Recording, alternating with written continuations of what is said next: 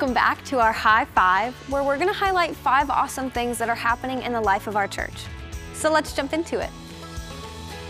Up at number five, we're celebrating one year of our Rutland Outpost meeting for worship services, community outreach, and sharing God's love in Rutland, Vermont.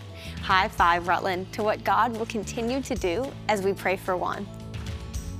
Up at number four, here at One Church, kids four years old through graduating fifth graders are gearing up for Adventure Bible Camp. They're gonna have a blast and learn more about God's kingdom.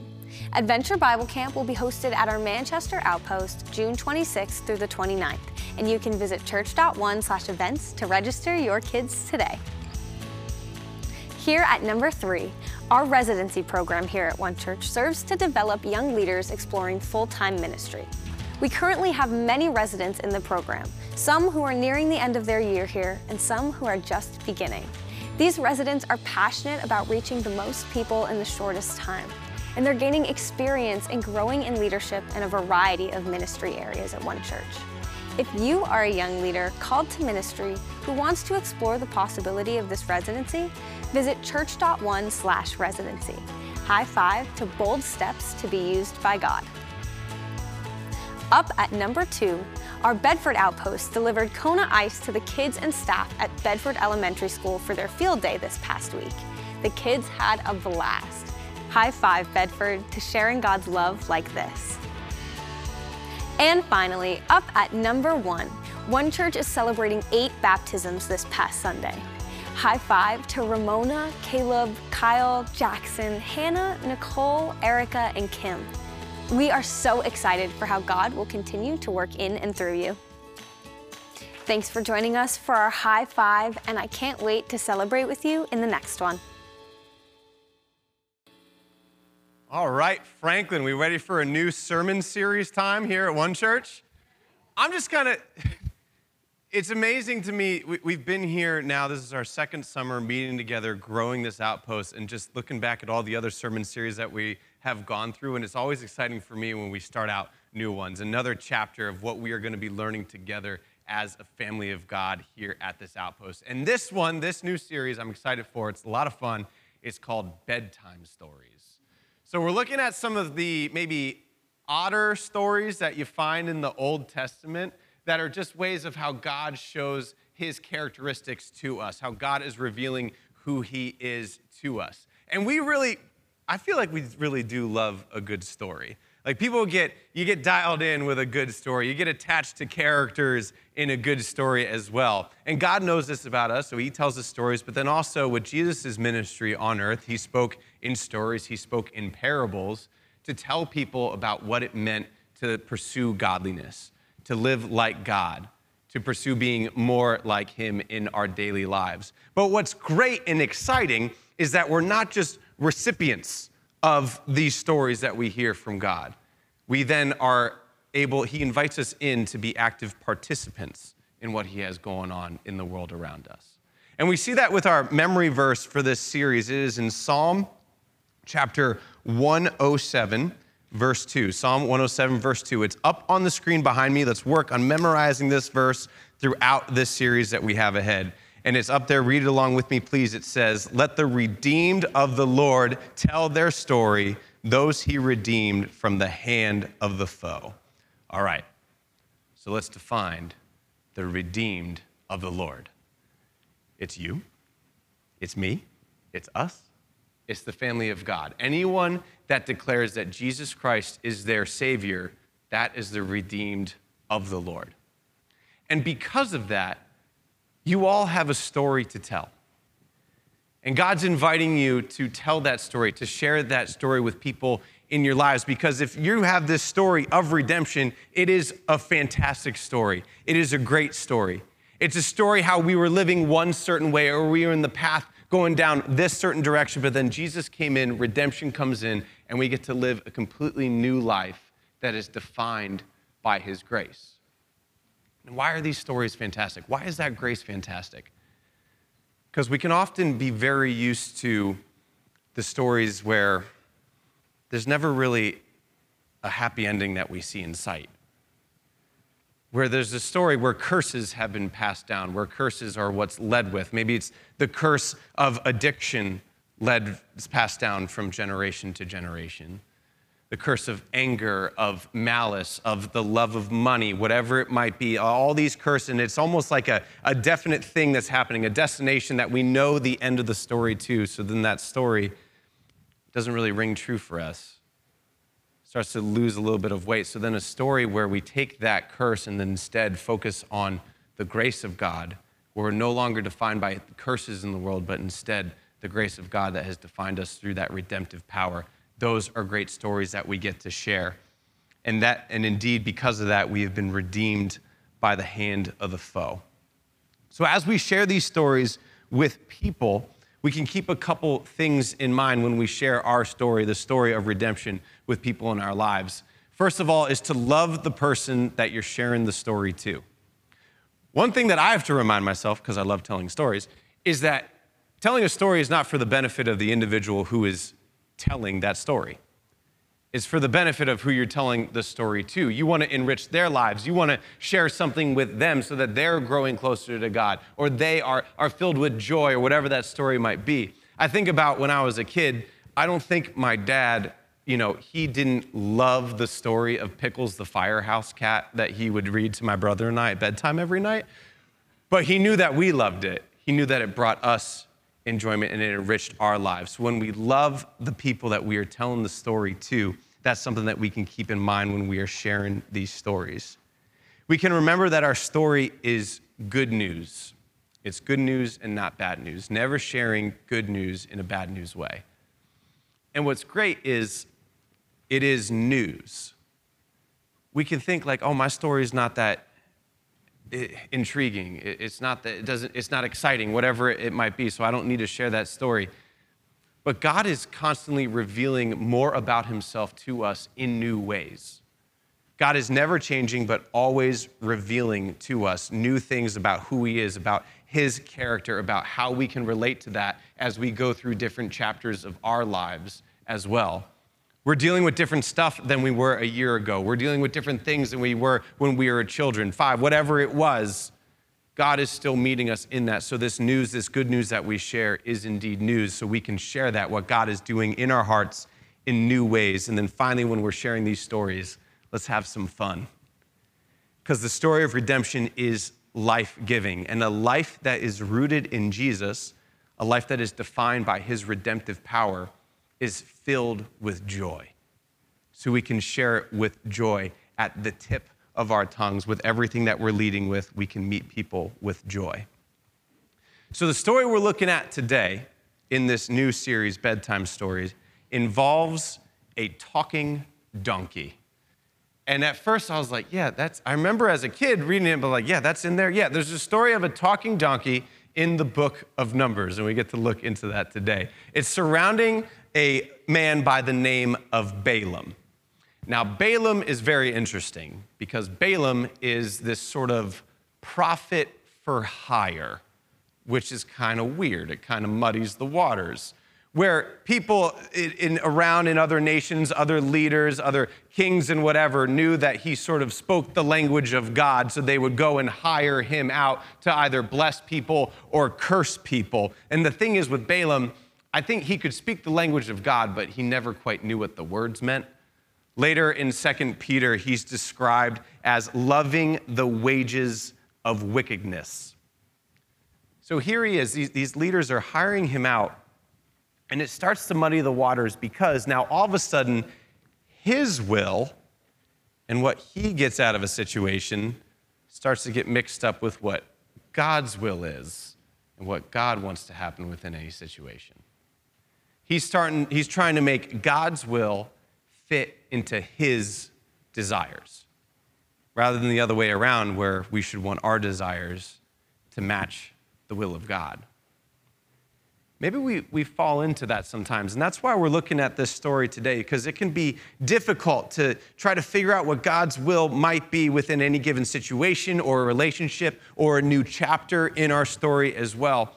And often we can try to skew the lines a little bit, smudge the lines, kind of push the boundary of saying, No, God, surely this is in your will.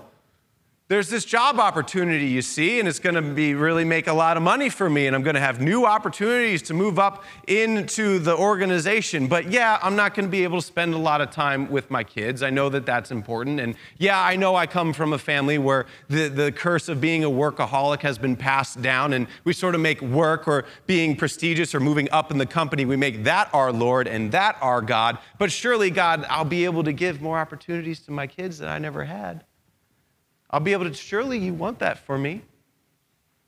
Or maybe we're in school when you're younger, or any kids in school now that they're stuck, and I, it's such a hard time because they know they're not supposed to say certain things, do certain things, look at certain stuff. But you see, everyone else is doing it, and God, don't you want me to have the relationship with these people? Surely that's your will. Happens even from the start of time with Adam and Eve.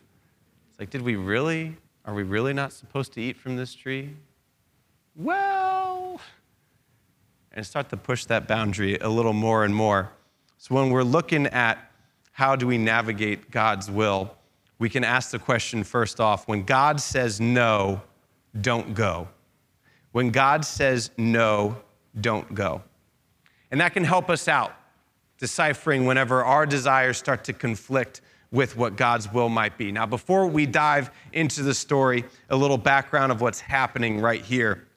So, the people of Israel, God's chosen people, they've been kept out of captivity and they are on their way to the promised land. And while they are on their way to the promised land, they are defeating different nations, different kingdoms that are standing in their way.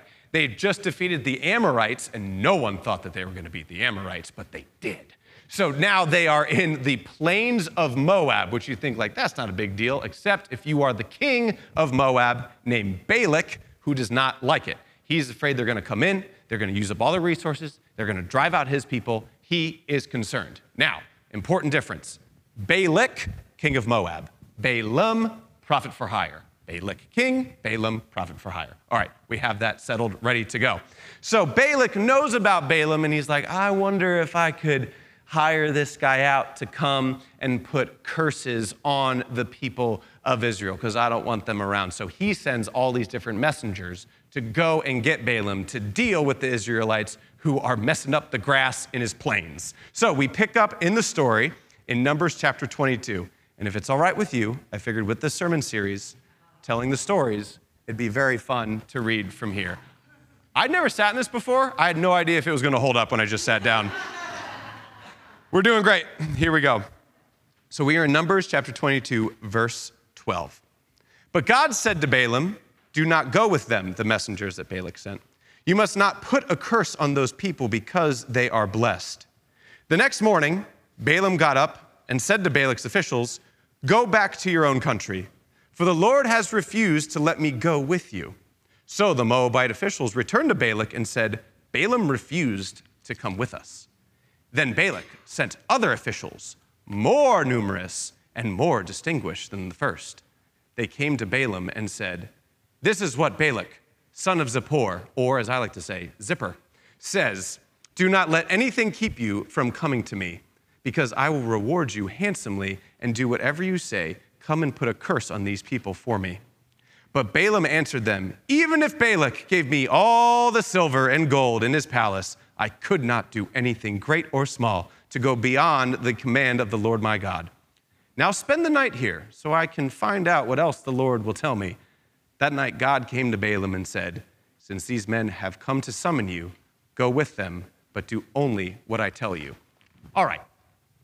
So, to Balaam's credit, he knows that the people of Israel are off limits. You do not curse God's chosen people. He gets that. But then Balak you see, he sends these prestigious individuals, more numerous. And Balaam's sitting there like, what? All this for little old me? You shouldn't have.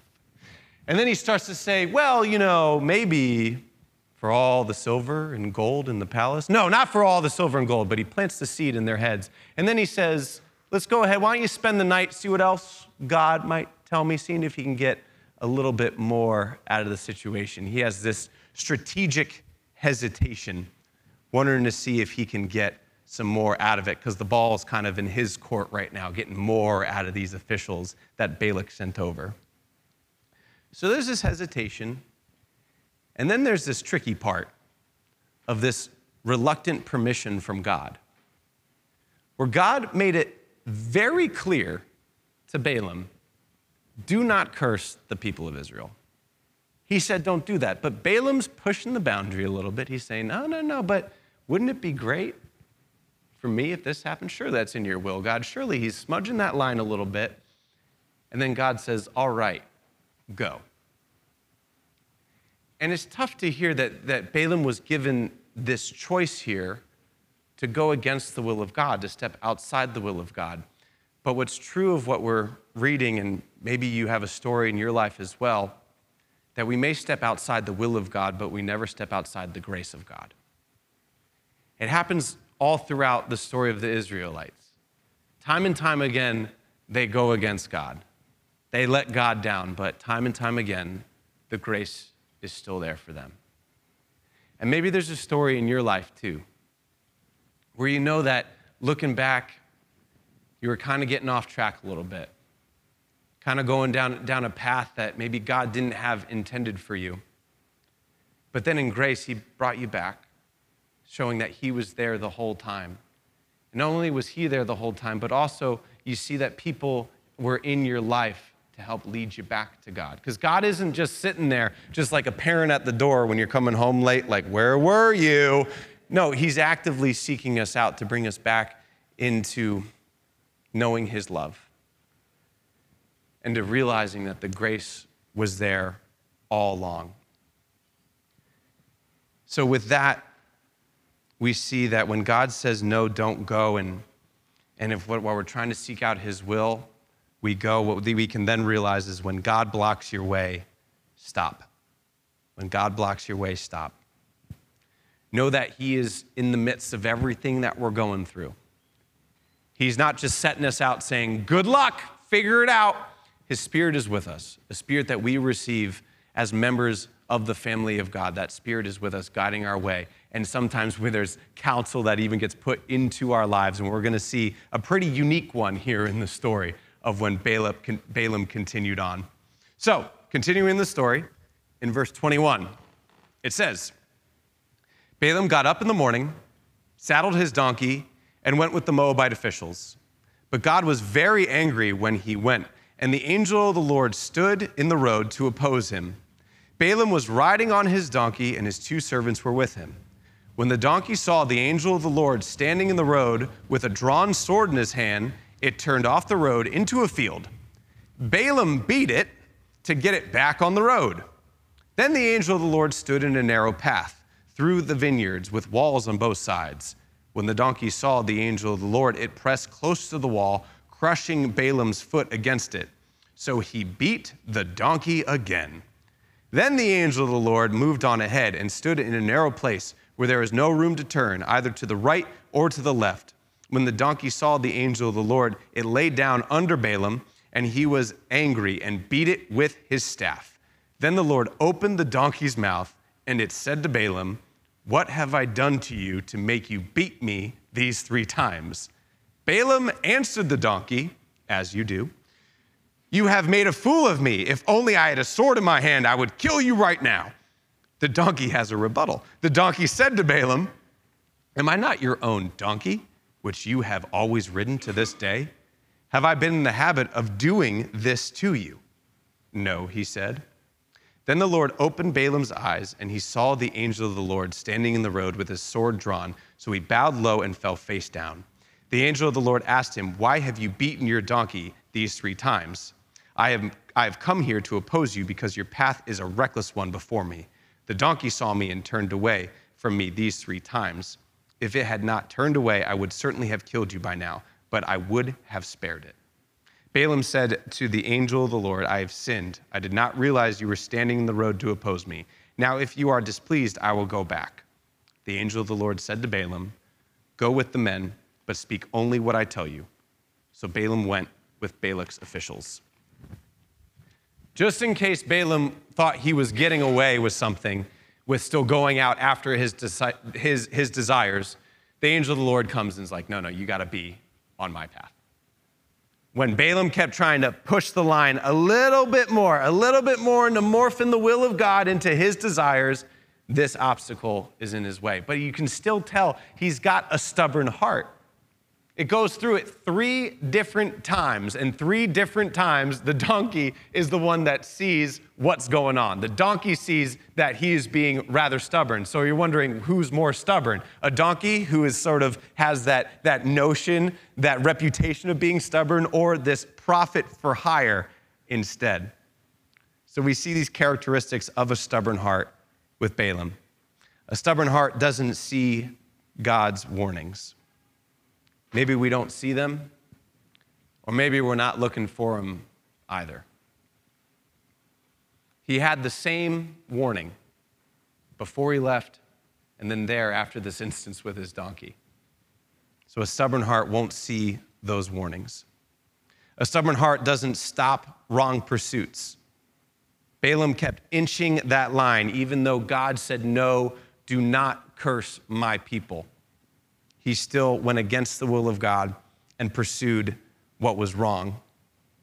A stubborn heart doesn't listen to wise counsel. Now, I know in this story it was a donkey, which is odd to describe wise counsel, but I don't want to get to the point where I have to have a donkey talking to me to turn me around. So when we have our hearts softened, looking at what God is trying to do, trying to tell us, we're going to start to see earlier signs, earlier warnings. Might not always be from people that we expect, but if we go about it trying to seek out God's will, we're going to see those warning signs a little bit clearer. And then finally, a stubborn heart doesn't learn from previous mistakes. Three different times he had to be stopped. Three different times he refused God's warning and kept going after his pursuits. Eventually, he sees the angel of the Lord, and his intentions were brought into view. And now that God has his attention, Balaam re- relents and knows he got to go about it God's way. And to go about it God's way means to go and be a blessing. When God says to bless, be a blessing. Are we going about our days with the intention of bringing blessings to people? Are we going about to seek out blessings and not curses? To wrap up the story of what happened here, Balaam, and before we get there, we'll, we'll wrap up with the story, but Balaam finally gets to Balak, and it's actually kind of funny, and I recommend you go back and read it because Balaam gets there, and Balak says, like, where have you been? And Balaam's response is basically, listen, I'm here now, but I have no control over what I'm gonna say, so don't hold me to what I'm gonna say. And it's kind of like if you're waiting at your house for a plumber and you're like plumber finally gets there and you're like, oh, thank goodness, you're finally here to fix the toilet. And they're like, listen, I'm here now, but I'm gonna fix what I'm gonna fix. Like anything could happen. That's kind of what Balaam's saying. Anything could happen. So they go up, they find this place to try to curse the people of Israel. So Balaam makes some sacrifices and he goes to curse people, but instead God says, don't curse them, bless them. So he blesses them. Balak does not like that. So he's like, all right, that wasn't great. Let's try a different spot. So they go to a different spot sacrifice again, same thing. Go to curse them, but then he blesses them instead. Balak's mad, and goes like, listen, if you're not going to say anything, if you're not going to curse them, just don't say anything at all. Just stop talking. That's basically what he's saying. And then they try, all right, let's try one third time. And that is where we pick up in the story of chapter 24, 24 the last time that Balaam tries to curse the people of Israel. Now, when Balaam saw that it pleased the Lord to bless Israel, he did not resort to divination as at other times. He turned his face toward the wilderness. When Balaam looked out and saw Israel encamped tribe by tribe, the Spirit of God came on him and he spoke his message. The prophecy of Balaam, son of Beor, the prophecy of one whose eye sees clearly, the prophecy of one who hears the words of God, who sees a vision from the Almighty, who falls prostrate and whose eyes are opened. How beautiful are your tents, Jacob, your dwelling places, Israel. Like valleys, they spread out, like gardens beside a river, like aloes planted by the Lord, like cedars beside the waters. Water will flow from their buckets, their seed will have abundant water. The king will be greater than Agag, their kingdom will be exalted. God brought them out of Egypt. They have the strength of a wild ox. They devour hostile nations and break their bones in pieces. With the arrows, they pierce them. Like a lion that crouched and lied down, like a lioness who dares to rouse them. May those who bless you be blessed, and those who curse you be cursed. Then Balak's anger burned against Balaam. He struck his hands together and said to him, I summoned you to curse my enemies, but you have blessed them these three times. Now leave at once and go. I said I would reward you handsomely, but the Lord has kept you from being rewarded. And I disagree with that final statement. Because being a blessing to those around us is the greatest reward of all. We can see rather frequently as we go about our daily lives, we're in our communities, we're in our workplaces, whatever it is, that, it, that it's easier to curse people, that we see curses before we see blessings. And you might be thinking, like, oh, a curse, that sounds pretty harsh. Like, I haven't tried to bring a curse on anyone's crops recently or rain down judgment on their heads. Like, what does it mean to curse? Well, how about this? Man, I can't believe my boss. My boss has no idea what they're doing. I would do so much better. Man, they should just get fired. Everyone says so. Or like, I can't believe my teacher thinks we need to learn this stuff. This is ridiculous. Everyone in the class hates them. They don't like it. They have no idea what they're doing. We even search out what we should curse. We go online and try to figure out what we're supposed to be upset about because we don't want to be on the other side of curse, so we better be prepared. Better be prepared to curse instead. Where cursing becomes our default state. Happened to me right down here on, on Central Street this week. I was trying to turn left, and you know how the lights are just always blinking right now? so I'm trying to turn left. I don't see a car coming, but I stop, and plenty of room. Car drives by. But he took time to roll, stop, roll down his window, say some mean words, and then keep driving. And I'm not sharing this story of like, well, I didn't shout back, or like, how dare he? Because one, it was my fault. I didn't see him, so yeah, there's that. He had the right to be angry. And then also, I'm sure there was something going on in his day as well to lead with curses like that. And it just made me think as I'm preparing this lesson of, man, what, what was my initial response? Was it to, to curse back? To be angry back? Or instead try to lead with blessings?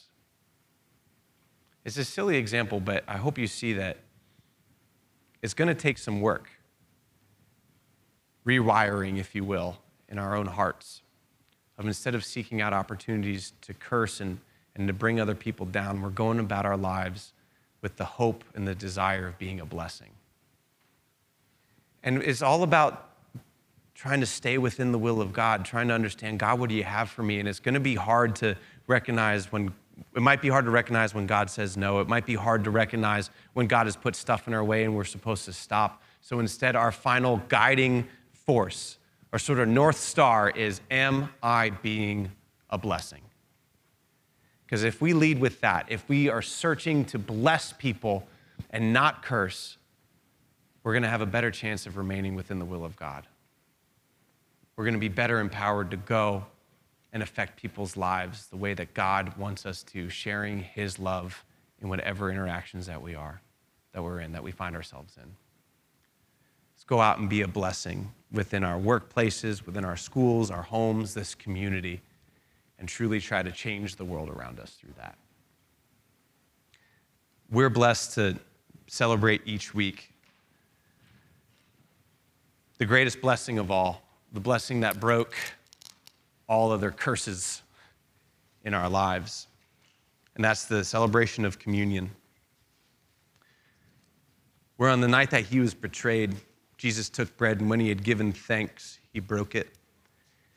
And he said, This is my body, which is for you. This is my blessing for you. This is the blessing to pass on to other people as well, to celebrate together. This is for you. Do this in remembrance of me.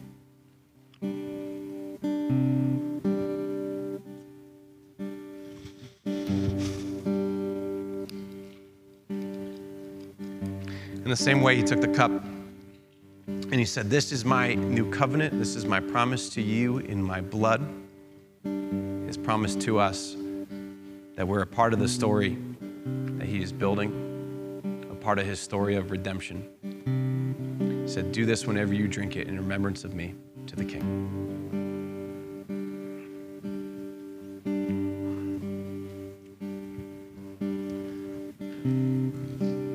During our last time of, of worshiping and singing together, Tammy and I will be down here. If you have any prayer requests or struggles and you feel like you're stuck within that path, within that story of curses, and you need prayer through that, be happy to take time and pray with you, to encourage you, to be a blessing to you as well as we lift each other up. But also, if you're in that, that path of curses and you don't feel like it's ever being broken, you're like, enough's enough. I want to be part of that redemption story. I want redemption to be my story. And you want to be baptized into the family of God today. We have that here. We have the water ready. We'd be happy to celebrate that beautiful invitation with you today as well. Would you stand with me as we close in prayer?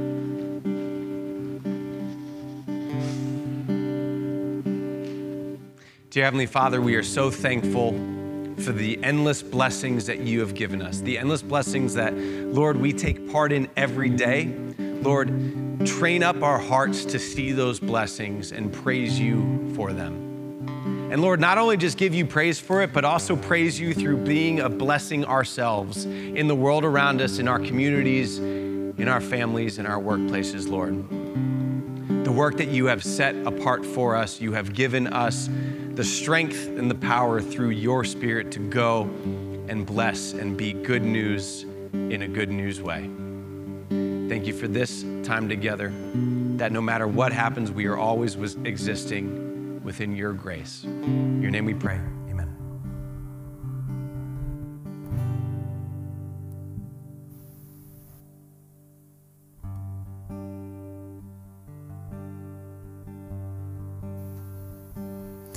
We're going to sing this last song.